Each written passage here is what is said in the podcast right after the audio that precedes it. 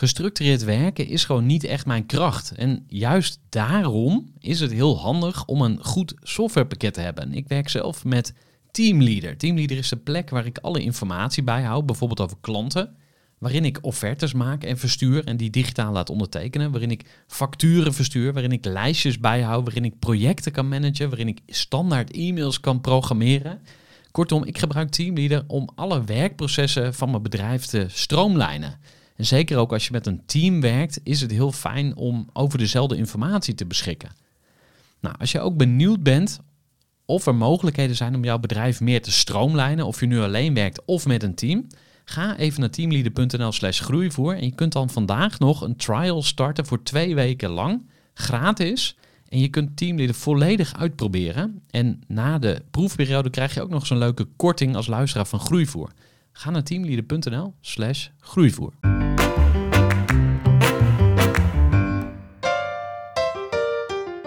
Hey, leuk dat je weer luistert naar de Groeivoer podcast. Of misschien is het wel de allereerste keer dat je naar de Groeivoer podcast luistert.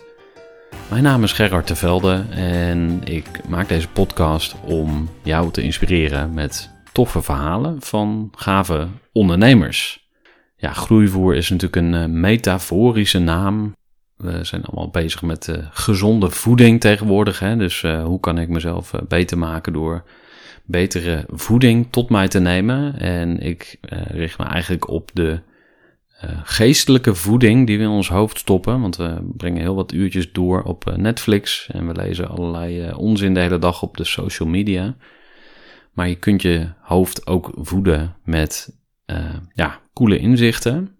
Uh, bijvoorbeeld door boeken te lezen, maar bijvoorbeeld ook door te luisteren naar mensen die wat te melden hebben. En dat is uh, ja, wat je in deze Groeivoer podcast kunt verwachten. De podcast gaat over ondernemerschap, over spiritualiteit. Het ligt er een beetje aan hoe het gesprek loopt, maar meestal komen we daar toch wel even over te spreken. En um, uh, is gewoon heel leuk om te doen. Dus uh, ik doe het met heel veel plezier. Uh, naast de podcast heb ik een bedrijf Eager People. Wat zelfstandig draait zonder veel bemoeienis. Dat heeft me natuurlijk wel wat tijd gekost. Maar um, ja, dat loopt nu. En daarnaast ben ik begonnen met het helpen van andere ondernemers bij hun groei. En op gerardtevelde.nl uh, lees je iets meer over mij. Je kunt ook naar groeivoer.nl gaan. In deze aflevering, en daar gaat het nu natuurlijk ook vooral over, uh, ga je luisteren naar een verhaal van Jelinke Winters. En haar bedrijf heet Aspire. Aspire is een bedrijf in de autisme- en communicatiecoaching. Dus het coachen van mensen met autisme. Onder andere op het gebied van communicatie. Nou, Jelinke en ik spraken elkaar bij mij eh, thuis aan de keukentafel in Utrecht. Dat was een heel mooi gesprek. En uh, nou, we gingen alle kanten op. Af en toe moesten we even pauzeren om even op een rijtje te zetten van... hey, hebben we nu alles uh, goed voor het voetlicht gebracht? Nou, Jelinke is echt een hele slimme, intelligente, toffe meid... die ontzettend ja, succesvol is eigenlijk dankzij het feit dat ze autisme heeft... Mijn uh, beeld van autisme was uh, vroeger ja, heel beperkt. Totdat uh, ik een halfbroertje met autisme kreeg. Had ik al wat meer beeld bij. Maar dankzij je linken is dat nog weer veel verder uitgebreid. Nou, ik, um, ik zou zeggen, ga lekker luisteren het interview met Jelinke Winters van Aspire. En nou, mocht je iemand kennen met autisme of zelf stappen willen maken als je zelf autisme hebt, Ga ook eens naar haar website www.aspire.nl. En dat schrijf je A-S-S-P-I-R-E.nl. www.aspire.nl. Heel veel luisterplezier met eh, deze aflevering.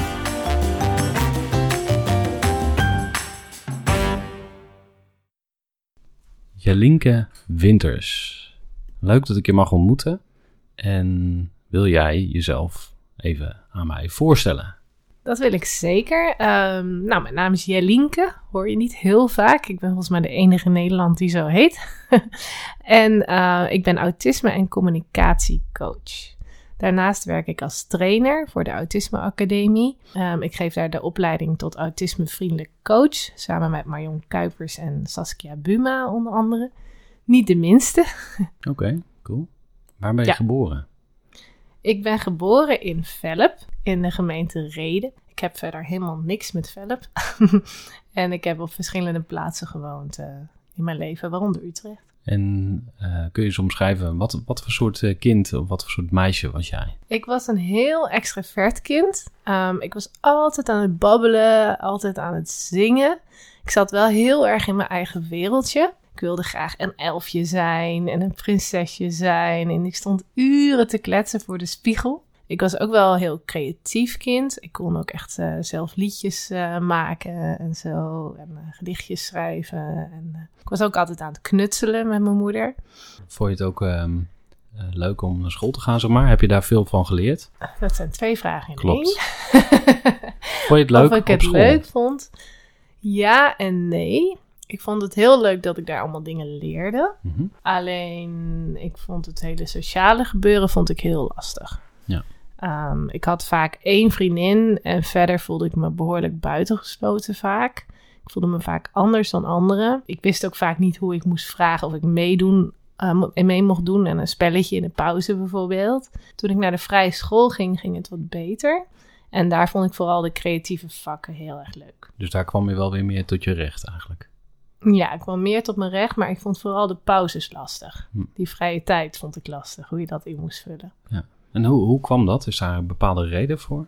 Um, ik heb een vorm van autisme. Dus Asperger, ja. volgens de DSM-4 uh, nog. In de DSM-5 bestaat Asperger officieel niet meer, maar voor mezelf vind ik het nog steeds prettig om het wel Asperger te noemen. Ja, dus dat heb ik en dat maakte wel dat ik van nature minder sociale voelsprieten had. Ja, en dat merkte je ook.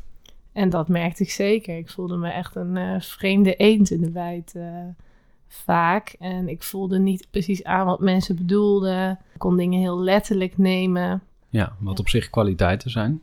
Maar kan ook tegen je werken. Ja, in het sociaal verkeer is dat soms heel erg lastig. Alleen ja. inmiddels heb ik wel geleerd hoe ik, uh, hoe ik beter kan communiceren. Ja. ja, want ik merk het totaal niet aan je. Dank je. Hoe heb je dat geflikt? hoe heb ik dat geflikt? Nou, het grappige is dat ik um, van mezelf eigenlijk helemaal geen sociale voelsprieten had. Um, mensen zeggen vaak tegen mij van, ja, je hebt toch geen autisme, je bent juist hartstikke sociaal. Daar moet ik altijd wel een beetje om lachen, net alsof mensen met autisme helemaal niet sociaal kunnen zijn. Dat is natuurlijk hartstikke onzin. Maar het is wel een zin die ik nog heel regelmatig te horen krijg. En um, in tegenstelling van wat mensen vaak denken, ben ik juist helemaal niet geboren met sociale voelsprieten. Ik snapte heel vaak niet wat mensen bedoelden. Uh, ik hield ook heel veel monologen. Ik praatte door mensen heen. Dus ik was wel heel extravert. Ik was heel veel aan het babbelen. Maar uh, ik voldeed niet helemaal aan wat mensen verwachten van hoe je communiceert. En als tiener um, begreep ik grapjes vaak niet. Ik interpreteerde dingen vaak anders dan ze bedoeld waren. En uh, ik legde me hier niet bij neer. Ik was natuurlijk op dat moment was ik heel erg bewust onbekwaam. En dat gaf heel veel frustratie en was heel confronterend. Maar ik dacht, ik ga uitzoeken hoe dit werkt. Ik wil gewoon snappen hoe dit werkt. En ik dacht, er moeten toch soort van regels voor zijn. Hoe communicatie in elkaar zit. Er moet toch iemand zijn die dat even zonder of heeft opgesteld. Dus mijn strategie was om op zoek te gaan naar banen waarbij het draaide om goede communicatie. En dat waren dus banen waarbij je les kreeg in communicatie al in de vorm van sales trainingen, verkooptrainingen. Dus ik ben op zoek gegaan naar salesbanen. En ik kwam terecht bij een callcenter. En hier leerde ik verkooptechnieken, wat eigenlijk nog gewoon trucjes voor mij waren. En die ben ik toe gaan passen. Um, maar wel trucjes waarmee ik dus invloed had op het gedrag van een potentiële klant. En ik vond dat super fascinerend, hoe je dus met een paar aanpassingen in een uh, zin heel ander gedrag kon bewerkstelligen bij iemand. En um, ik schreef hier ook mijn eerste verkoopscript, want ik merkte dat het bestaande script niet werkte. En iedereen ging gewoon dat script uh, vertellen. En um, nou ja, gingen gewoon daarmee door. Maar ik dacht, nou, het moet toch anders kunnen. Dus ik heb mijn script herschreven. En ehm, ja, dat leidde uiteindelijk tot hele goede verkoopresultaten. En toen heeft de teammanager besloten om maar mijn script te gaan kopiëren. En dat was wel echt het moment dat ik dacht, yes, ik kan dit.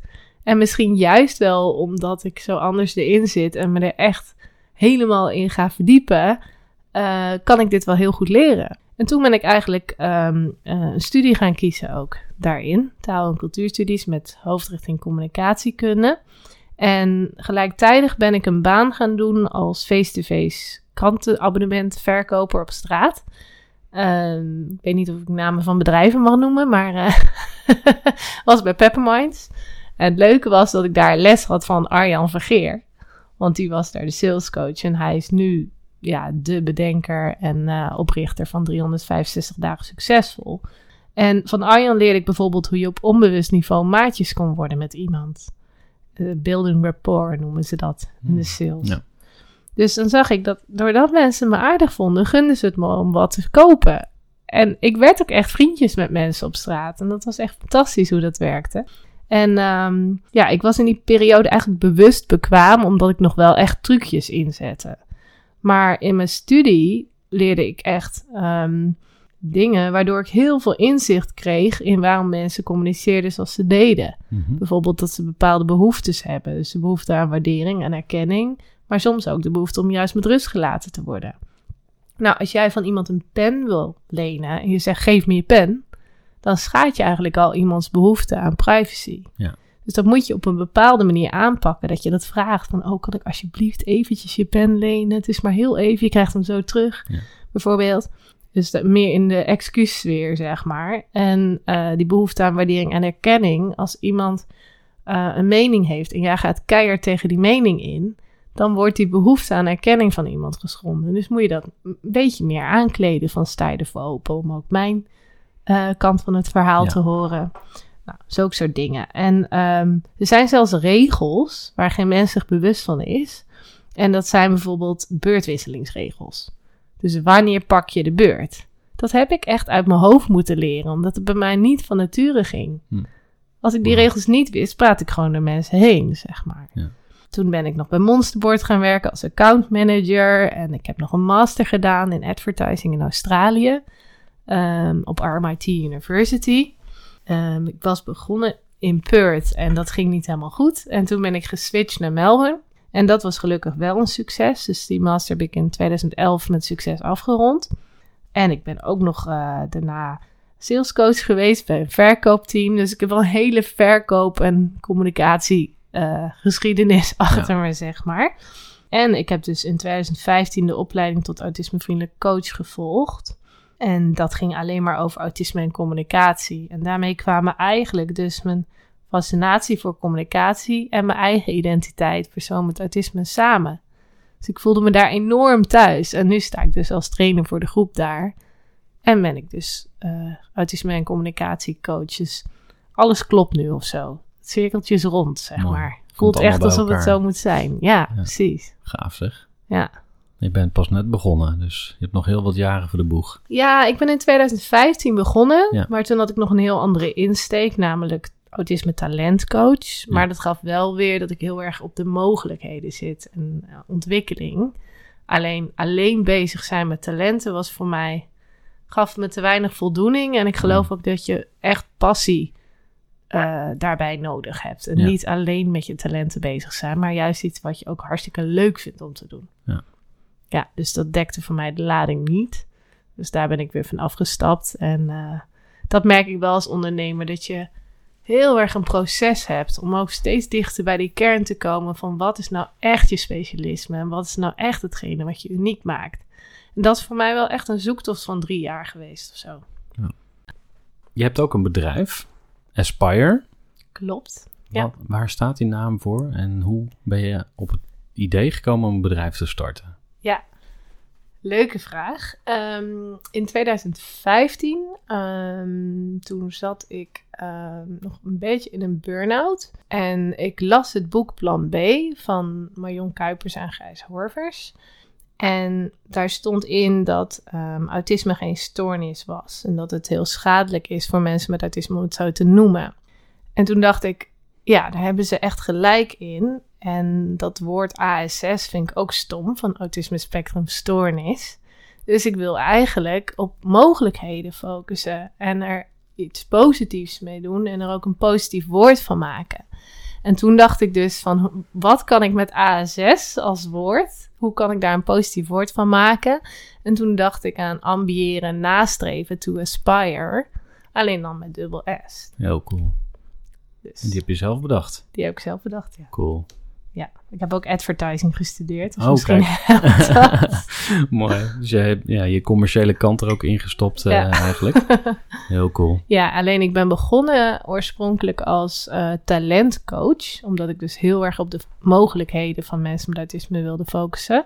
En dat zit nog steeds in het DNA van mijn bedrijf. Alleen, eh, ik heb me nu dus veel specifieker gericht op communicatie.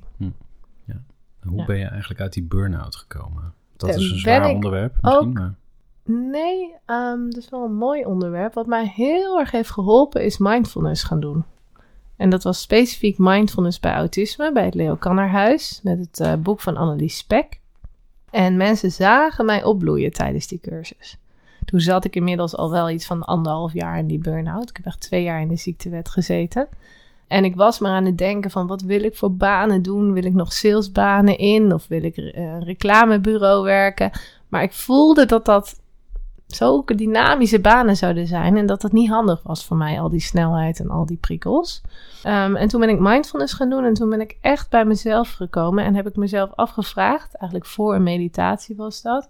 Van welk werk zou ik nou doen als ik er geen geld voor zou krijgen? Als ik het als vrijwilligerswerk zou doen. En toen kwam mensen met autisme helpen in me op.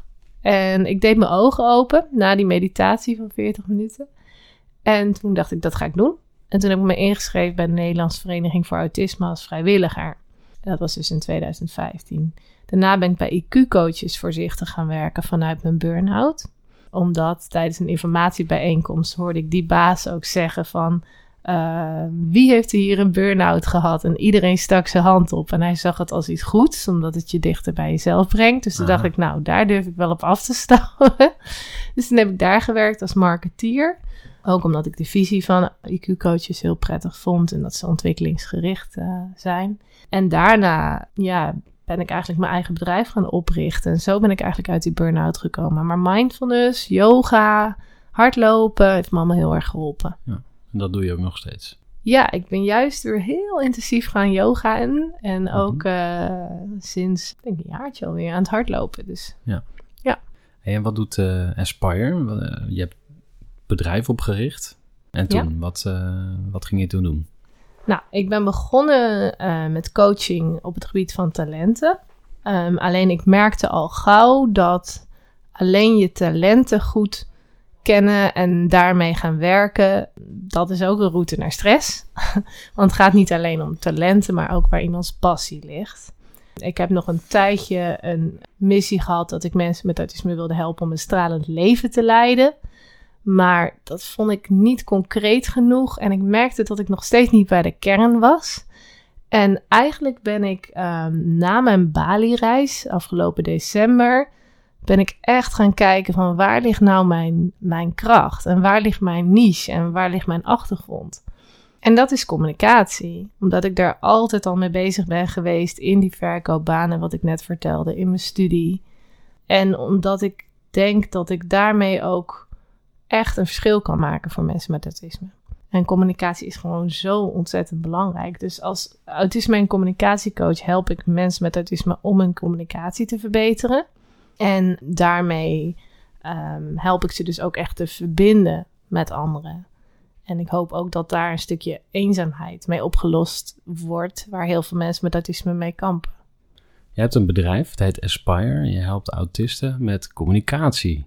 Klopt dat? Klopt helemaal. En ik hoor jou autisten zeggen. Daar wil ik gelijk even op inhaken. Want taal kadert de ervaring. Hm. En als mensen het dus hebben over autist, dan word je automatisch heel erg in een hokje gestopt. Ja. En dan wordt automatisch een soort label op je gedrukt. En een label is altijd een verkleining van de werkelijkheid. Every label is a reduction. Dus ik heb het altijd over mensen met autisme. Ja, omdat dus het om mensen, gaat. Ja, Precies. Ah, mooi. Dus het zijn mensen, Met autisme. oké. En Precies. jij focust op communicatie. Klopt. En wat, wat gaat er dan mis in de communicatie? Of hoe, ja, kan je daar iets over vertellen? Ja, nou, communicatie is natuurlijk van zichzelf al een heel complex iets. Het is veel meer dan praten of gebaren. Er zijn niet voor niks zoveel eh, ja, misverstanden in de wereld. Dus niet voor niks zoveel miscommunicatie. Nou, wat gaat er mis met, in de communicatie Ja, met precies. mensen met en het autisme? is, het is gewoon eh, ingewikkeld, omdat iedereen een ander beeld van de wereld heeft. Mhm. Dus je kan ook heel makkelijk langs elkaar heen praten. En soms communiceer je iets wat je helemaal niet had willen communiceren. Dus communicatie is, is heel complex. kan van alles misgaan. Ja, en bij mensen met autisme ehm, is het afstemmen vaak lastiger. Om echt af te stemmen op wat een ander doet. En dat is ook gewoon een stukje ontbrekende kennis daarover. Wat andere mensen ook kunnen hebben op het gebied van communicatie. Dat ze niet de juiste kennis erover hebben. Want wat ik voor mezelf heel erg heb ontdekt is afstemmen. Dat kan ehm, op basis van houding, intonatie, woordgebruik. En ik had dat heel mooi met een cliënt eh gisteren uitgediept. Want ehm, hij kwam aanlopen bij mijn coachingsruimte en hij had zijn handen vol met thee en spullen en zo.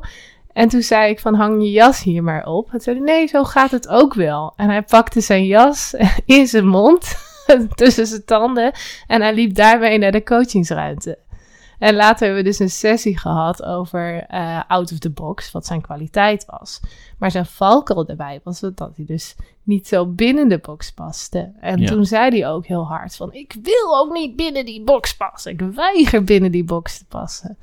En ehm, dat is juist zijn uitdaging om wel een beetje af en toe meer binnen de box te willen passen. Zodat je wel die afstemming vindt met mensen. En niet als de vreemde eend wordt gezien. Maar heel vaak als mensen met autisme snappen waarom iets zo is. Of waarom iets werkt, dan kunnen ze het super makkelijk oppikken. Dat merk ik echt telkens weer tijdens de coaching sessies. Ik hoef het alleen maar uit te leggen en ze doen het, zeg maar. Laatst heb ik met iemand eh, gebacktracked. Backtracken is het stukje herhalen van iemands zin en letterlijk het woordgebruik gebruiken wat een ander gebruikt, zogenaamde sleutelwoorden bijvoorbeeld. En eh, dat zijn we gaan oefenen. Hij is dat op gaan nemen met een, eh, een, eh, een persoon die hij, hij kende. En dat liet hij me horen. En dat was zo mooi, want we hebben echt samen zitten luisteren naar de intonatie die hij meegaf. En dan pizza of pizza. dat maakt natuurlijk heel veel verschil. Hoe, hoe iemand intoneert. Dus dat soort dingen ja, doe ik met cliënten. Heel praktisch ook. Even een korte onderbreking met een belangrijke vraag aan jou. Want wat heb jij geregeld voor het geval je van de ene op de andere dag zou komen uit te vallen? Wat gebeurt er dan met je bedrijf, maar vooral wat gebeurt er met jou persoonlijk en ook in financieel opzicht? Samen met ASR voerde ik drie openhartige gesprekken over tegenslag en veerkracht. En dat deed ik met Saskia, Vincent en Pieter. Ondernemers met een bloeiend bedrijf die van de ene op de andere dag niet meer konden werken. En die verhalen hoor je in aflevering 256, 257 en 258 van deze podcast. Als ondernemer wil je natuurlijk niet uitvallen. En daarom is het belangrijk dat je veerkrachtig bent, want voorkomen is beter dan genezen. En als het dan toch misgaat, is het fijn dat je iets geregeld hebt, zodat je weer snel door kunt met ondernemen. Wil je weten hoe veerkrachtig jij nu bent? Vul dan in twee minuten de veerkrachttest van ASR in. Ga naar asr.nl slash veerkrachttest ondernemers. Kan je eens naar dat gevoel gaan van die jongen die zegt van ik wil er niet bij horen, ik wil niet in die box. Waar komt het vandaan? Ja, toch willen mensen met autisme vaak wel heel erg een eigen ding doen. En ze hebben wel een heel grote eigenheid, heel, heel erg authentiek. En het zijn geen meelopers, al op school niet. En daardoor worden ze soms wel gepest. Ja, Ja. Dus je bent anders. Dus het is heel mooi om die kwaliteit wel te behouden. Als je zeg maar, ja, ik werk veel met kernkwadranten. En als je kijkt, het is een kwaliteit, dat out of the box denken. Alleen als je dat combineert met je uitdaging, dat je gewoon wel eens binnen die box wil passen, alleen heel gericht een keus kunt maken voor jezelf. Van hey, wil ik nu een beetje meeveren met die ander? Het is een soort brug hè, die Ja. je oploopt. Dus aan de ene kant de mensen zonder autisme die de brug een stukje op moeten lopen om zich aan te passen. Maar mensen met autisme moeten zich ook een beetje aanpassen soms. En als je de keus daarin hebt, of je wel of niet binnen die box wil en hoe dat dan werkt en wat de gevolgen zijn als je dat niet doet, heb je wel meer regie daarin. En hoe komen die mensen bij jou terecht? Hoe weten ze jou te vinden? Ehm, nou, veel komen via mijn website, maar eh, mensen worden ook wel eens doorverwezen eh, naar mij eh, vanuit hun eigen hulpverleners of GGZ-instellingen. Ehm, ja, vaak via via, heel veel is mond tot mond. Hm, ja. Ja. Dan doe je waarschijnlijk iets goed. Als, Ja. je, als mensen elkaar gaan vertellen van, oh, je moet bij je linker zijn. Ja. Heb je een bepaalde specifieke aanpak die je gebruikt? Je doet veel met taal, zei je net. Ja, ik En doe met veel met taal. Ik denk dat wat ik doe ook al heel uniek is. Hm. En ehm, ik heb mezelf gewoon echt communicatie eigen gemaakt. Omdat ik dus van nature niet die sociale voelsprieten had. Maar ik heb me wel heel erg eigen gemaakt door die, eh, door die sales, door die ehm, studies. Ben ik soort van bewust bekwaam geweest eerst en trucjes toegepast. Ik weet niet of mensen precies weten wat bewust bekwaam inhoudt, maar het is echt zo'n coachingster. En eh, uiteindelijk, zeg maar, ehm, onbewust bekwaam geworden. Ehm, maar wel als persoon met autisme. En dat komt gewoon minder vaak voor. En dat, dat is denk ik wel uniek. Een autisme- en communicatiecoach die zelf ook nog eens autisme heeft. Cool. En is er een begin en een eind? Dus je krijgt een x aantal sessies eh, coaching en dan is het op een gegeven moment klaar? Of gaat het er nee, steeds het is door? echt maatwerk. Hm. Dus ik kijk gewoon waar ik iemand mee kan helpen. Dan gaan we daarmee aan de slag. En ik denk altijd, als ze weer iets nieuws hebben geleerd en ze kunnen weer verder, ja, dan, kan, dan kunnen we gewoon ook doorgaan met de coaching, omdat het ook gewoon persoonlijke ontwikkeling is. Hm. Er hoeft niet altijd een probleem te zijn wat helemaal opgelost wordt. Laatst zei een cliënt van, ehm, jouw coaching is voor mij echt een verrijking. En toen hebben we het heel veel gehad over de NLP, over de uitgangspunten van NLP. Dus ja, als mensen weer meer leren en het heel leuk vinden om te doen, ehm, daarom noem ik het ook meer coaching. Eh, mensen zijn niet ziek. Er hoeft niet iets gefixt te worden. En dat zijn ook niet mijn type cliënten. Het zijn mensen die gewoon alles uit hun leven willen halen. En eh, nou, misschien wel de beste versie van zichzelf willen worden. En ja, daarom zeg ik ook: het is niet dat ze niet kunnen communiceren, want je communiceert altijd. Hm. Ja, maar het kan altijd beter en er kan altijd meer worden gedaan om nog meer verbinding te kunnen maken, nog meer afstemming te vinden. Ja, dus op die manier. Je hoeft niet ziek te zijn om beter te worden. Mooi. Die kan zo op een tegeltje. Ja, die is van 365 dagen succesvol. Een jaarprogramma Ah, oké. wat ik heb gevolgd. Oh ja, oké. Ja. Cool. Kan je daar eens iets over vertellen? Wat heeft dat voor jou eh, opgeleverd? Ehm, nou, dat jaarprogramma dat ging heel erg over je belemmerende overtuigingen onder de loep nemen. Heel erg over je passie vinden, je missie. Ben er ook heel erg zoekende in geweest. Ehm, nou ja, ik vertelde net dat ik een tijdje de kant op was gegaan van dat ik mensen met autisme wilde helpen om een stralend leven te leiden.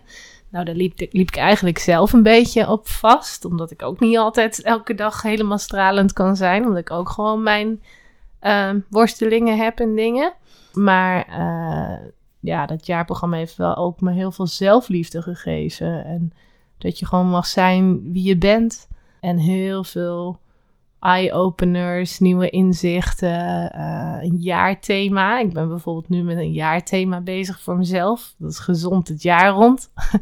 ja, daardoor kan ik dus heel goed ehm, yoga doen en het hardlopen en gezond eten, minder drinken, volhouden. Dus dat heeft je veel gebracht. Heeft me zeker veel gebracht, ja. Ja. En je zei net iets over belemmerende overtuigingen. Of je Ja. belief system, zoals dat dan eh, Ja. zo mooi heet. Hoe ziet jouw belief system er eigenlijk uit? Nou, ik geloof wel heel erg dat dingen gebeuren om een reden. Hm. Dus, ehm, en ik geloof ook dat dingen precies gebeuren op het juiste moment. En dan ook echt zo moeten zijn. Ehm, ik geloof in het vermogen om met je geest ehm, je lichaam te kunnen helen. Ik heb laatst een hele mooie documentaire daarover gezien. Ehm, en ik geloof echt wel in de kracht van de mens en eh, dat je ook dingen kan visualiseren. Eh, en als je daar echt zelf echt in gelooft, dat het werkelijkheid kan worden. Ja. Het is een beetje een gedachte van creative consciousness. Ook een cursus in gedaan. Aha. Alleen wat daarachter zit, zijn belemmerende overtuigingen. Want als je er zelf nog niet helemaal in gelooft, omdat je bepaalde overtuigingen over jezelf hebt, of dit kan ik niet, of dat gaat niet goed, dan ehm, dwarsboomt dat ook het vermogen om het werkelijkheid te laten Ja. worden. Ja, ik heb laatst een eh, interview gedaan met Erik Verhagen. Ik weet niet of je die kent. Nee. Die noemt zichzelf ook lichtwerker. En Oh ja. dat komt door hij is hooggevoelig, hoogsensitief. En eh, er zijn heel veel mensen in Nederland die meer zien en voelen dan Ja. je zeg maar direct kan waarnemen. Nee, dat zou ik mezelf niet Nee, noemen. nee. Maar ik geloof dus wel heel erg dat het nu het moment voor mij is om met communicatie bezig te gaan. Ja. Ook omdat ik nu dus trainer ben geworden bij de Autisme Academie. Dat sinds dit jaar doe. Het komt allemaal nu als een soort puzzeltje bij elkaar. Ja, Al die ja. salesbanen en studies en dat werk als trainer. Vet. Ja. Eh, je hebt dus dat jaarprogramma gedaan. Gebruik je dat ook in je coaching? Ja, ik ga soms wel met mensen kijken naar wat hun kernwaarden zijn. Omdat het een soort fundament is waar iemand voor staat en wat hij belangrijk vindt. Heb ik vanmorgen nog eh, behandeld in een coaching. Maar wat ik ook echt doe, is kijken naar iemands belemmerende overtuigingen. Je hebt bepaald gedrag en dat komt ergens vandaan. En wat er vaak gebeurt, is dat eh, mensen het gedrag willen veranderen van iemand door ehm, trucjes aan te leren op het gebied van het gedrag. Hm. Maar er zitten bepaalde overtuigingen achter vaak, of bepaalde capaciteiten die iemand nog niet heeft, waardoor hij dat gedrag vertoont. En daar ga ik dan heel erg naar op zoek. En wat ik bijvoorbeeld bij 365 dagen heb geleerd, is ehm, dat er tussen een gebeurtenis en een gevoel nog iets zit. En dat is een gedachte. En als je weet welke gedachte dat is en je kan die omkeren, ja, dan geeft dat ook een ander gevoel. En Ja. eh, ja, leidt het ook tot ander gedrag. Ja. Dus in coaching kijk ik heel vaak van wat zit erachter? Wat zit er achter bepaald gedrag? Ja, en daar gebruik ik dan ook de neurologische niveaus, de piramide van Deelt bij bijvoorbeeld. Dus dan maak ik een soort combinatie van wat ik in 365 dagen succesvol heb geleerd en weer in de opleiding tot autismevriendelijk coach. Cool. Ja. Kan je nog eens schetsen, hoe, hoe, hoe ziet jouw coaching er nou eigenlijk uit? Hoe pak je het aan? Ehm, nou, iemand komt binnen. Ehm, we hebben vaak een uurtje de tijd. Nou, eerst eh, thee of koffie. en vervolgens ehm, nou, gaan we eens gewoon in ieder geval vragen hoe het met die persoon gaat. En wat we vorige keer hebben gedaan. Ehm, ik geef vaak huiswerk mee. Ik vind dat een beetje een rare term, huiswerk. ik vraag ook vaak hoe ze dat zelf willen noemen. En dan ehm, nou, kijken of dat gelukt is, of ze daar uitgekomen zijn. En dan gaan we met iets nieuws aan de slag. En dat kunnen hele verschillende dingen zijn. Dus eh, als iemand komt bijvoorbeeld met een probleemsituatie ehm, en een bepaald doel wat iemand wil bereiken, dan maak ik bijvoorbeeld gebruik van een coachmodel, waarbij je kijkt naar wat is de huidige situatie, welke situatie wil je graag bereiken, wat is de gewenste situatie, wat zijn de hulpbronnen en wat zijn de belemmeringen. En komt het antwoord eigenlijk uit die persoon zelf. Dus dat doe ik vaak als iemand een gericht probleem heeft. Als iemand echt ehm, problemen heeft op het gebied van afstemmen, dan ga ik dus leren hoe stem je af op een persoon. Ehm, dan gaan we aan de gang met, ehm, nou, waar kan je allemaal op afstemmen? Nou, houding, intonatie, woordgebruik. Ehm, dan ga ik ze bijvoorbeeld leren wat backtracken is. Nou, backtracken is een hele belangrijke. Wat ik vaak doe is, ik eh, schets de uitgangspunten van NLP. En je hebt bijvoorbeeld het uitgangspunt, iedereen heeft zijn eigen beeld van de wereld. En daarin leg ik uit dat wat we heel vaak doen in taal, is dat we onze taal, die wij zelf i- gebruiken, leggen we op een ander. Hmm. En daarmee gaan we heel erg in tegen het wereldbeeld van die ander. Ja. En ehm, ik geef dan vaak een voorbeeld van: stel jij zou je huis inrichten. Nou, jij wil een eh, zwarte bank. Dat vraag ik dan hoe zij het huis zouden willen inrichten. Nou, een zwarte bank, een plant in de hoek, een klok aan de muur. En ik zeg van: eh, nu komt er iemand, een coach bijvoorbeeld bij jou thuis, en die wil het totaal anders doen. Die wil een roze bank ervan maken en juist geen plant. En een heel klein klokje neerzetten op het bureau. Hoe zou je dat vinden? Dan zegt ze, ja, dat zou ik niks vinden. En dan zeg ik, ja, maar dat doen we ook in communicatie. Ja. Want wij leggen ons eigen filter, eigenlijk hoe wij de wereld zien. En dat wordt gevormd door je ervaringen, door je opvoeding, uh, door je overtuigingen. Leggen wij zo op een ander. En backtrack is dus een hele mooie manier om de taal en de woorden van de ander te gebruiken. En je kan op die manier ook vragen stellen. Ja. Door letterlijk dat woord te herhalen en daar een vraag van te maken. Ja. En op onbewust niveau maak je daarmee een connectie. En als je dat afstemmen, backtracken weer verbreekt, dan, ja, dan kan je ook die connectie kwijt zijn. Ja. Dus nou ja, backtracken, daar doe ik wat mee. NLP doe ik veel mee. Uh, coachmodellen, intonatie, dat soort dingen. Cool. Jelinke, jij hebt uh, een hele mooie website van Aspire. Daar heb ik natuurlijk ook op gekeken. En ik zag daar iets heel moois staan. Speak. Ja. Wat is dat precies? Nou, um, Speak is eigenlijk een coachmodel waar ik mee werk. En dat heb ik uh, nou ja, zelf ontwikkeld.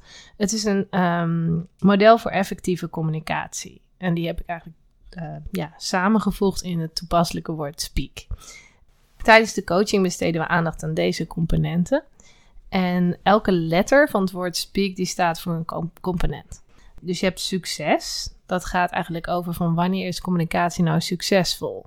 Nou, dus over het algemeen als de boodschap zo aankomt bij de ontvanger als de zender het bedoeld heeft. En iedereen is daarbij zelf verantwoordelijk voor de reactie op zijn communicatie. Dat is vaak echt een eye-opener voor mensen. Ja, want dan kun je dus gaan kijken, heb ik wel gecommuniceerd wat ik wilde communiceren naar iemand? Wat heb ik gedaan qua houding? Wat heb ik gedaan qua intonatie? Ja. Is het wel overgekomen zoals ik wilde dat het overkwam? Ja, dus je gaat niet alleen zenden, maar je gaat ook checken van hoe is het aangekomen? Ja, en je gaat vooral kijken van wat wil ik ook doen met zo'n boodschap? En waarom heb ik dan deze reactie gekregen als ik daar niet tevreden mee ben? Wat heb ik daar zelf in gedaan? Dus het is een heel groot stuk zelfreflectie wat het brengt. Als je zelf verantwoordelijk bent ja. voor die reactie. En de P staat voor personal. Dat gaat over persoonlijk. Nou, daar neem ik eigenlijk altijd een uitgangspunt van de NLP in mee. Dat iedereen een eigen beeld van de wereld heeft. Een eigen model of een eigen beeld van de werkelijkheid. En dat betekent dat je heel erg moet afstemmen op de persoon die je voor je hebt. Dus wil je effectief zijn in je communicatie, dan zul je dus iedereen op een andere manier moeten benaderen. Daar gaan mensen met autisme altijd heel erg van zuchten. en er zijn dus ook heel makkelijke trucjes voor. Zoals bijvoorbeeld backtracken, waarbij je letterlijk een deel of een woord van een zin herhaalt. En door niet in te vullen of niet te interpreteren, dan sluit je aan bij de belevingswereld van die ander. En dat is essentieel. Dat is heel belangrijk. Dan heb je nog emotions. En dat gaat over het belang van afstemmen op de emoties van een ander. Als iemand helemaal in mineurstemming is en zijn partner komt thuis, zijn of haar partner, en um, die gaat zo van: joh, het valt allemaal weer mee, kom op, hup, we gaan eruit. Dan wordt daar niet helemaal geleveld. En dan is het goed om heel eventjes mee te gaan. En dan, um, ja, vervolgens die ander een klein beetje zo eruit te trekken, maar niet in één keer. Want dan voelt die ander zich niet gehoord en niet erkend, bijvoorbeeld. Ja. En um, wat ik ook heel veel doe in mijn coaching is aandacht besteden aan overprikkeling. Dus welke emoties krijg je tijdens overprikkeling? En wat gebeurt er met je als je overprikkeld raakt? Wat doet dat met je emoties? Um, en sowieso is overprikkeling echt een heel groot onderdeel van mijn coaching. Ik leg vaak het overprikkelingsmodel helemaal uit. Ik ga kijken met mensen hoe ze hun eigen overprikkelingssignalen kunnen herkennen, wat ze kunnen doen als ze overprikkeld zijn. Nou, dan heb je de A, dat is attention. En dat is dat je echt aandacht hebt voor je gesprekspartner. En dat je echt aanwezig bent in het hier en nu. En niet ondertussen over het boodschappenlijstje zit na te denken. En wat je allemaal nog moet doen morgen. Of wat je tegen die hebt gezegd. Of wat dan ook. Maar dat je echt, echt aanwezig bent. En echt luisteren naar wat iemand zegt en niet gelijk wil reageren ook. En probeer te luisteren zonder oordeel. Fair witness noem je dat ook wel. Ehm, dan heb je nog knowledge en dat gaat uh, over kennis van communicatie. NLP-trainer Adriana Adriaanse die zegt dat veel miscommunicatie voortkomt uit een gebrek aan kennis. Of zelfs gebrekkige scholing over communicatie. Nou, ik heb het geluk gehad dat ik hele goede scholing heb gehad op communicatie op de Universiteit van Utrecht. Maar um, ja, niet iedereen krijgt die kennis aangereikt. Hoe communicatie nou echt in zijn werk gaat. En bijvoorbeeld dingen over NLP en hoe mensen de wereld zien en dat soort dingen. Dus uh, ja, dit, deze K gaat echt over kennis en uh, wat komt er allemaal bij kijken. Ja, dus het model of Speak, de methode. Ja. En geef je daar ook lezingen over bijvoorbeeld? Um, niet zozeer specifiek over dat model. Uh, vaak wordt er gevraagd van, wil je echt met praktische tips en tricks komen? Dus ik ga binnenkort een lezing geven uh, bij het autisme ontmoetings, de autisme ontmoetingsplek mm-hmm. um, uh, van Krimpen aan de IJssel. En um, daar ga ik echt praktische tips en tri tricks geven hoe je bijvoorbeeld beter kunt afstemmen met mensen. Ja. Dus dan gaan we het hebben over backtracken. Maar ook hoe kun je duidelijkheid krijgen tijdens een gesprek. Nou, dat is een uh, techniek dat heet chunken. Ook uh, in de opleiding tot autismevriendelijk coach geleerd. Daarmee kun je heel goed in kaart brengen op welk niveau je zit te praten. Zit je op detailniveau te praten of zit je juist op een hoger niveau te praten? En je kunt die informatie dus eigenlijk ja, opdelen in chunks, in blokken. En uh, ook specifieke vragen stellen om te achterhalen van hé, hey, waar is nou eigenlijk um, onderdeel van? Waar maakt het deel van uit als je zeg maar naar het hogere niveau wil vragen? En als je de diepte in wil, zeg je juist van geef daar eens een voorbeeld van. Of wat bedoel je specifiek? En dat helpt mensen. Dat is me heel erg om uh, de informatie te ordenen tijdens het gesprek. Cool. Vind je het leuk om lezingen te geven? Ja, ik vind het super leuk om lezingen te geven. Het is ook gewoon leuk om voor groepen te staan. Dat doe ik ook als trainer bij de Autisme Academie. En ik vind het gewoon heel leuk om dingen uit te leggen en met groepen te werken en oefeningen te doen. Ja, en ik vind juist die combinatie van coaching één op één en voor groepen staan en uh, daarmee aan de slag te zijn, vind ik juist heel leuk. En ik vind praten heel leuk en schrijven. En, uh, ja. nice. Vind je het ook ja. spannend om uh, voor een groep te staan? Ja, ik ben er altijd wel zenuwachtig voor. Hm. Ja. En heb je dan trucjes om jezelf te kalmeren? Hmm, soms doe ik een meditatietje en gewoon echt goed op mijn ademhaling letten. Dat werkt wel goed. Um, gewoon zorgen dat mijn ademhaling rustig is. En uh, ja, even goed mijn voeten op de grond, zeg maar. En goed aarden voordat ik begin. Ja. ja. Uh, ik ben eigenlijk wel benieuwd naar jouw kernwaarden. Je vertelde dat je in je coaching ook met kernwaarden werkt.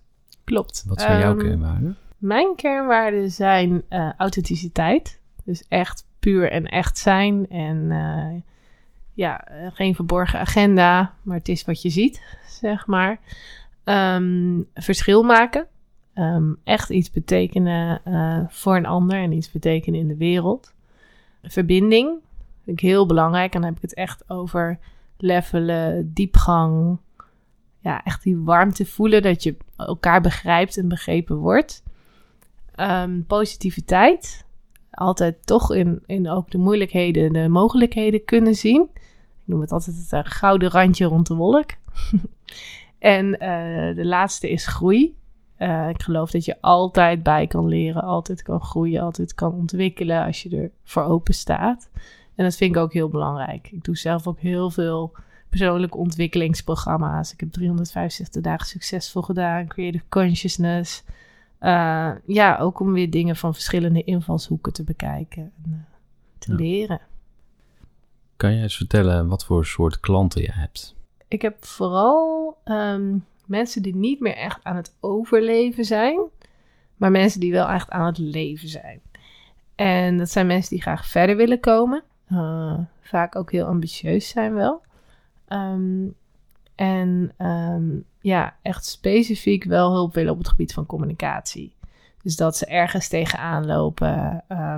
Ik heb bijvoorbeeld een jongen En ehm, ja, die krijgt gewoon nooit een reactie van mensen waar die op hoopt. En als hij bijvoorbeeld vraagt van, ehm, hoe bedoel je dat? Dan zeggen mensen, ja, dat weet je zelf wel, dat zoek je zelf maar uit. En we hebben dat geanalyseerd samen en we zijn erachter gekomen dat het eigenlijk lag aan het feit dat hij hele moeilijke, dure Engelse woorden gebruikte. Waarmee hij automatisch een soort afstand uh, creëerde tussen zichzelf en een gesprekspartner. En mensen dachten van hij weet al alles, dus hoezo weet hij dit dan niet? Ja. Dat, is, dat zie je vaak bij autisme, dat er een grote discrepantie is in, in, uh, in kennis. Dus sommige dingen uh, weten mensen met autisme heel goed. Dan lijkt het wel of ze al uh, veel ouder zijn dan een kalenderleeftijd. En sommige dingen denk je, hé, hoe kan je dit nou niet weten? Maar bij hem was dat het geval. En we zijn dus nu heel erg aan het oefenen met backtracken. En dat hij ook letterlijk de woorden herhaalt van iemand anders. En um, daarmee krijgt hij wel ja, meer verbinding en meer toenadering van mensen. Ja. En hij is zichzelf nu een beetje aan het afleren om die Engelse woorden te gebruiken zonder dat hij zijn eigenheid verliest. Want ik heb hem ook uitgelegd dat er echt een verschil is tussen gedrag en tussen wie die is. Hm. En dat is wel een verschil. hele belangrijke, Ja. precies. Dat je jezelf niet afrekent op, op iets, maar dat je, je doet iets, maar je bent het niet. Ja, ja. Ja. Cool. Hey, en ehm, wat voor hulp is er voor andere mensen met autisme? Is er veel hulpaanbod in Nederland? Ja, er is wel heel veel hulpaanbod. Ehm, alleen, ik zou graag zien dat er nog meer ervaringsdeskundigen met autisme eh, hulp gaan bieden aan andere mensen met autisme. Hm. Want ik merk wel dat dat heel goed werkt en dat mensen zich heel erg begrepen voelen. En dat je gewoon, ja, je komt een beetje uit hetzelfde vaatje. Dus je snapt een beetje waar iemand tegenaan loopt, zonder dat je dat uit een boekje hebt of geleerd hebt. Maar je, ik weet gewoon een beetje met wat voor soort dingen ze worstelen. En het is echt niet zo dat elke persoon met autisme hetzelfde is, absoluut niet. Ieder mens met autisme is juist hartstikke uniek. Ehm, zelfs eh, dat Rayman-plaatje, wat we vaak eh, zien als, als eh, een persoon met autisme, ja, dat bestaat eigenlijk helemaal niet in werkelijkheid. Dat is zo'n dat mooie. is een film, geloof ik, Rain Man. Ja, dat is, dat is een film. Ehm, wat ik een mooie NLP-uitspraak vind, is: de kaart is niet het gebied. En daarmee wordt bedoeld bijvoorbeeld: ehm, de Google Map is niet het gebied zelf. Ehm, op het moment dat je daar bent, dan ligt er sneeuw en dan staan er mooie huisjes, maar dat zie je allemaal niet op Google Maps, zeg maar. ja. Of de menukaart is niet het eten. Dus het kan nooit precies beschrijven hoe het is. En dat eh, is met autisme ook zo. Een beschrijving van autisme is nooit hoe een persoon met autisme in werkelijkheid is. Bij iedereen uit het zich weer anders. Ik weet niet meer precies wat je vraag was. Nee, ik vond hem mooi. Ik luister gaan. kan je eens vertellen hoe je het opzetten van je bedrijf aangepakt hebt?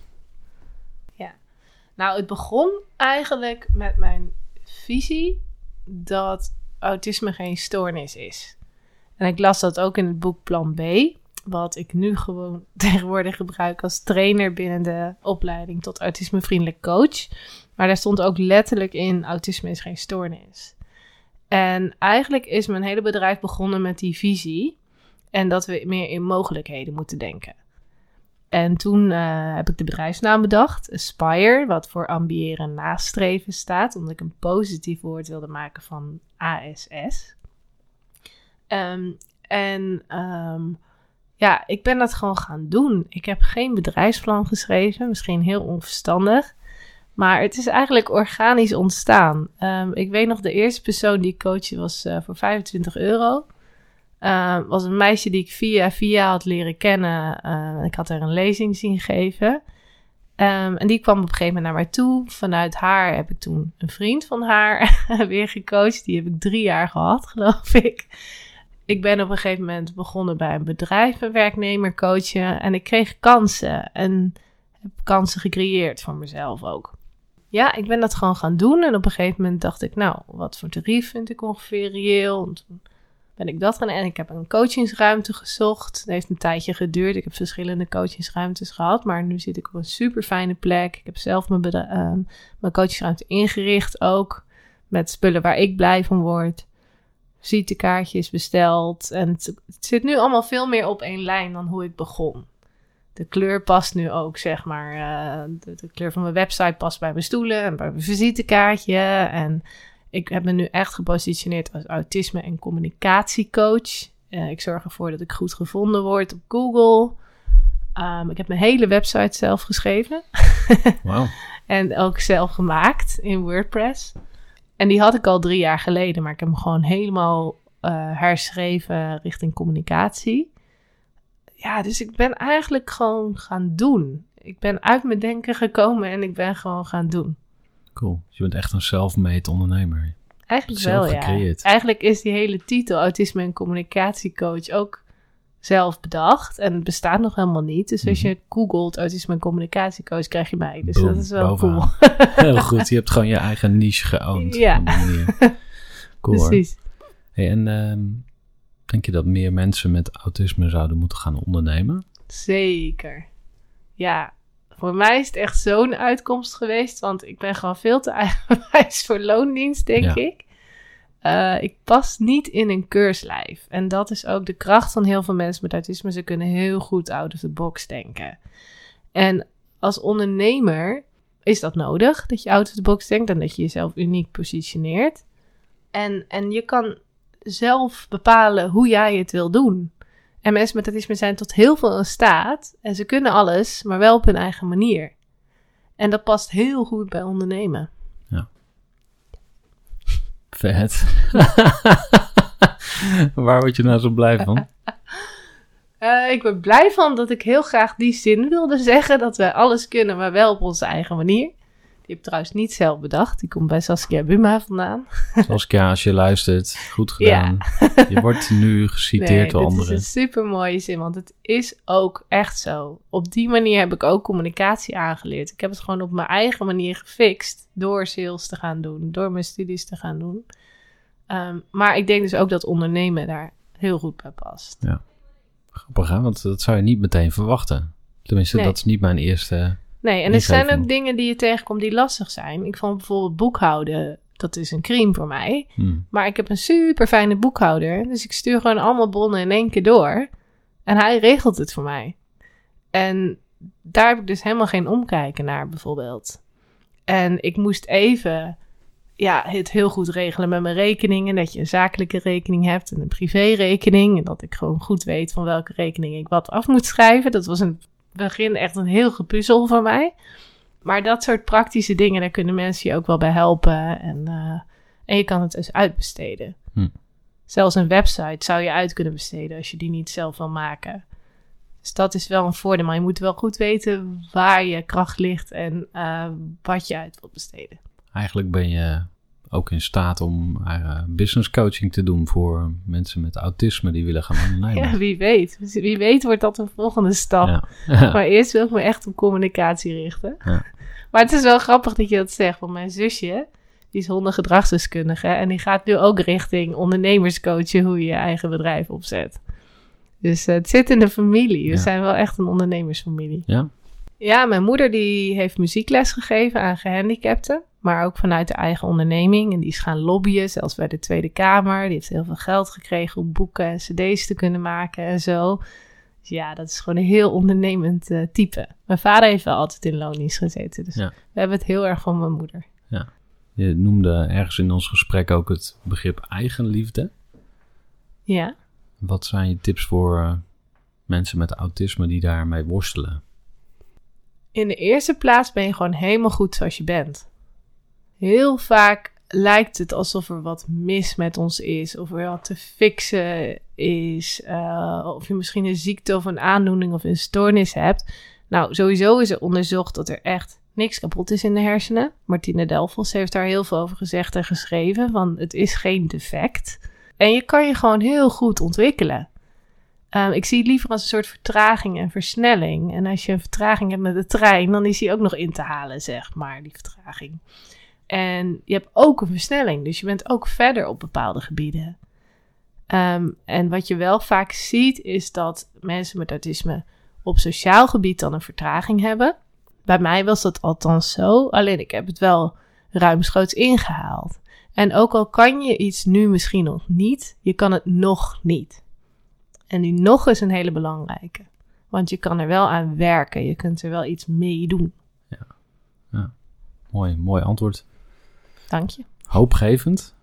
Stel je eh, je hebt autisme en je luistert en je voelt je een beetje eenzaam of je zit een beetje in een soort van isolement. Hoe zou je dan een stapje kunnen zetten om daar uit te komen? Mooie vraag wel. Ik denk dat de key is dat je ehm, het belang van verbinding maken en afstemmen met een ander echt moet begrijpen voor jezelf.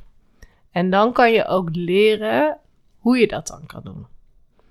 Ehm, het belang van verbinden is namelijk dat je gerespe- gerespecteerd voelt, eh, begrepen voelt, de ander kan begrijpen en respecteren. Ehm, en dat lost ook een heel groot stuk eenzaamheid op.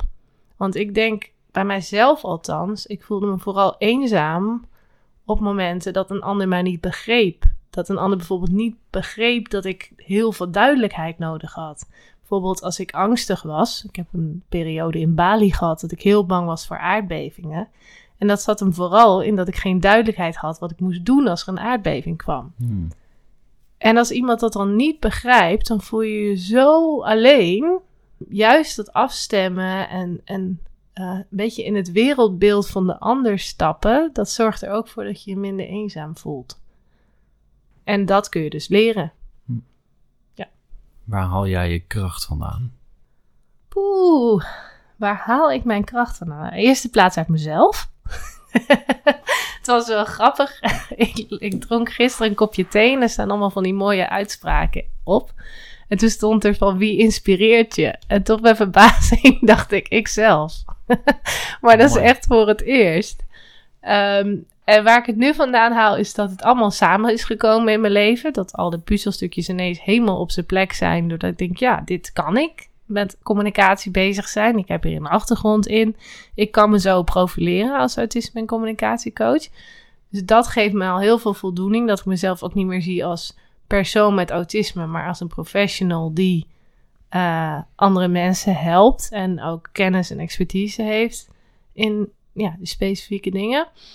En die kracht haal ik bij mij ook heel erg uit yoga. Klinkt Hmm. misschien heel gek en sommige mensen vinden dat zweverig. Maar yoga helpt me zo enorm om in mijn lijf te komen. En hardlopen ook.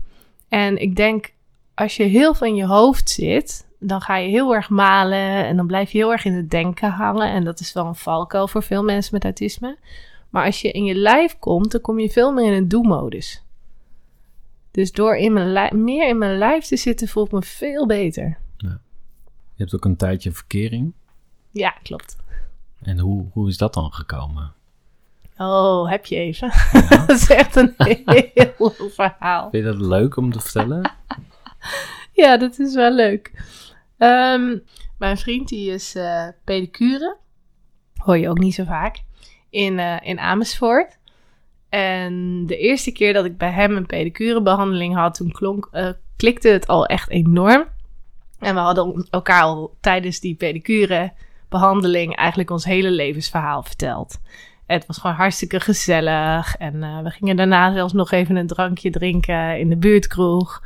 Maar toen vond ik hem nog helemaal niks. En hij mij ook niet. Maar het was wel gewoon leuk vriendschappelijk. En de derde be- eh, pedicurebehandeling, toen had ik net mijn ticket naar Australië geboekt. Want ik wilde weer eens terug naar Australië. Dat was in 2017. En toen zei ik, ik ga naar Australië, anders kom je ook. En toen zei hij, tot mijn verbazing, zei hij... Oh, nou, dat lijkt me eigenlijk wel een leuk idee. Dus dat heeft hij gedaan. Dus hij heeft me op Perth eh, een vliegveld opgewacht met een sign met, eh, eh, wat stond erop? Shining Star. Oh. Ik had toevallig een shirt met een ster erop aan, dus dat was toevallig. hilarisch. Nou, en toen had ik nog een vriendje, dus er is die vakantie niks gebeurd. We hebben gewoon gereisd met z'n tweeën in een campertje. Ja. En eh, was echt zo'n eh, wicked camper met allemaal van die grappige teksten en eh, afbeeldingen en zo. Cheech en Chong of zo stond erop. En het was hilarisch, maar we hebben 5000 kilometer met elkaar gereden. Nou, ik, hij reed, ik niet. Ik heb geen rijbewijs. Maar, ehm, en ik maar babbelen de hele weg en hij ook. En, en daardoor leer je elkaar super goed kennen. En we hadden niks te verliezen, want we waren alleen maar vrienden. Ik had een vriendje, hij was met een andere vrouw bezig thuis. Dus het was Ehm, puur vriendschap.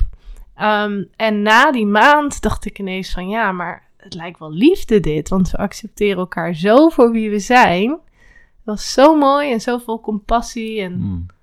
ja, eh, het was zo fijn en we vulden elkaar heel mooi aan. Want hij is heel praktisch en ik was juist meer chef entertainment, zeg maar. Omdat ik alles bedacht, leuke dingen bedacht die we gingen doen. Ehm, en dat heeft nog een jaar geduurd of zo voordat we wat kregen.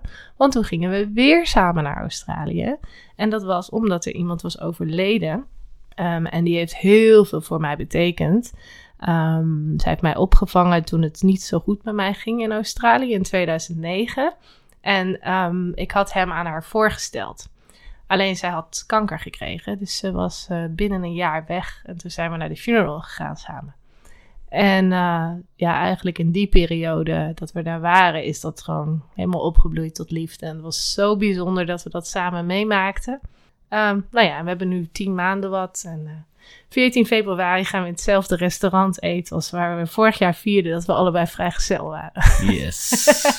Dus nu Mooi. gaan we als lovers. ja. Wauw, bijzonder. Ja. Echt heel gaaf. ja, het is een heel grappig verhaal. Als je het dan hebt over dat dingen zo moeten zijn, eh, dan is dit wel een heel goed voorbeeld. Ja, zeker. Cool, gefeliciteerd. Nou, ik heb heel veel eh, aan jou mogen vragen. Je hebt ook heel veel gedeeld. Vind ik super mooi. Als ik naar jou kijk, dan denk ik, je bent eigenlijk een voorbeeld voor heel veel mensen met autisme. Dankjewel. Ja, je wordt er stil van. Nee, maar luister, je hebt er hard voor gewerkt. Dat is waar. Ja. is niet komen aanwaaien. Nee, Misschien heb je goede mensen om je heen gehad of af en toe een keer geluk. Maar iedereen heeft geluk, dus eh, nou, ik heb wel echt hele goede mensen om me heen gehad. Ik had het net al over eh, Arjan van 365 dagen succesvol. Ja. Arjan, als je Nou. luistert, Dat ik daar heel veel van heb mogen leren natuurlijk. Ja. Marion Kuipers van de Autisme Academie, waar ik super veel van leer. Mijn ouders, die altijd ja, ook gewoon heel positief kijken. En mijn moeder die het altijd heeft over het gouden randje rond de wolk. Dus dat is gewoon heel fijn. En ik heb zeker goede mensen om me heen. vet. Als mensen met jou in contact willen komen, wat kunnen ze dan het beste doen? Nou, ze kunnen sowieso op mijn website kijken, www.aspire.nl. En niet te vergeten met dubbel S. A-S-S-P-I-R-E. Let's kick some ass. Precies, zoiets. Ehm, en ehm, nou ja, daar staat mijn e-mailadres op, info.aspire.nl. Ehm de telefoonnummer staat er ook bij. ga ik nu niet noemen, maar dat moeten ze maar op mijn website kijken. Ehm, ja, via de Autisme Academie ben ik ook te vinden. Mooi. Thanks. Zullen we gaan afsluiten? Helemaal goed. Mag ik jou een high five geven? Ja, Cool. Super tof, dankjewel. alsjeblieft. En eh, ja, dat was het. Dank ook eh, aan jou. Leuke kans om eh, dit te kunnen vertellen op de podcast. Heel graag gedaan. Hey, leuk dat je helemaal tot het einde geluisterd hebt van deze aflevering met Jelinke Winters van Aspire. En eh, nou, ik hoop dat je het een mooi eh, gesprek vond, dat je er iets uit hebt kunnen halen voor jezelf of misschien voor een ander. Dankjewel voor het luisteren en graag tot een volgende keer.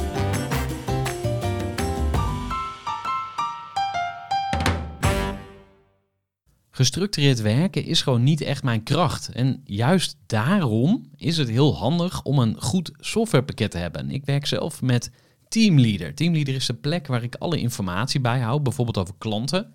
Waarin ik offertes maak en verstuur en die digitaal laat ondertekenen. Waarin ik facturen verstuur, waarin ik lijstjes bijhoud, waarin ik projecten kan managen, waarin ik standaard e-mails kan programmeren. Kortom, ik gebruik Teamleader om alle werkprocessen van mijn bedrijf te stroomlijnen. En zeker ook als je met een team werkt, is het heel fijn om over dezelfde informatie te beschikken. Nou, als je ook benieuwd bent of er mogelijkheden zijn om jouw bedrijf meer te stroomlijnen, of je nu alleen werkt of met een team, ga even naar teamleader.nl slash groeivoer en je kunt dan vandaag nog een trial starten voor twee weken lang, gratis. En je kunt Teamleader volledig uitproberen. En na de proefperiode krijg je ook nog een leuke korting als luisteraar van Groeivoer. Ga naar teamleader.nl slash groeivoer.